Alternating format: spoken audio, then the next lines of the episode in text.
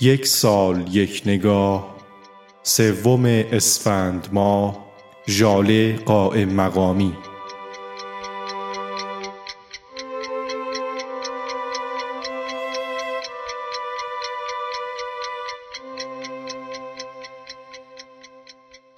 ژاله قائم مقامی در اسفند ماه سال 1262 در شهر فراهان در استان مرکزی زاده شد.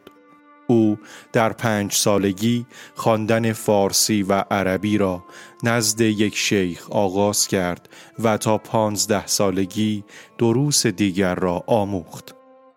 ژاله 23 ساله بود که نهزت مشروطه به وقوع پیوست اما او بیشتر شاعری بود درونگرا چنان که حتی به دلیل شرایط تاریکی که در آن میزیست و اشعار زنانه و سنت شکنی که میسرود شاعری خود را از دیگران و حتی فرزندش مخفی می کرد. پژمان بختیاری شاعر شهیر ایرانی تنها فرزند وی بود که از ازدواجی اجباری با دوست پدرش که آن زمان دخترهایی بزرگتر از جالقای مقامی داشت به دنیا آمد.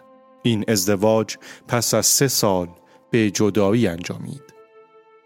آنچه از اشعار او باقی است اوراقی پراکنده بوده که پس از مرگ وی توسط فرزندش بر حسب تصادف در لابلای کتابها و یادداشتها و به تدریج یافته و گردآوری شده است.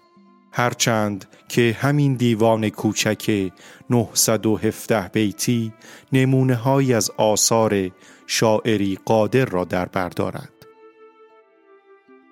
به گفته بختیاری مادرش اواخر عمر را با خواندن کتابهای ادبی، تاریخ و نجوم سپری کرد و پنجم مهر ماه سال 1325 ساعت یک بعد از ظهر در سن 63 سالگی درگذشت.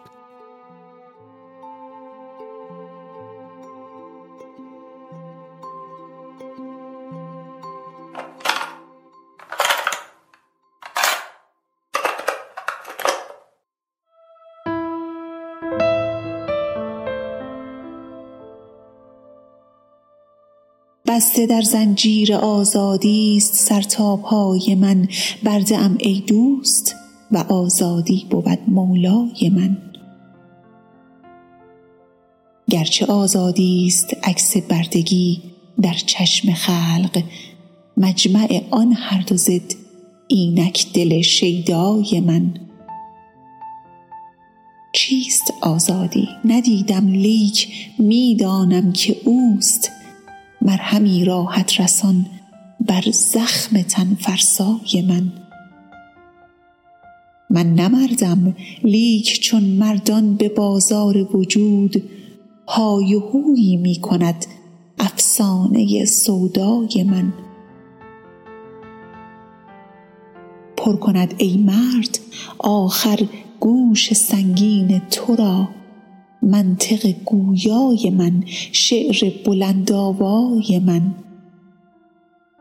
من نمردم لیک در اثبات این شایستگی. شور و قوقا می کند افکار مرداسای من.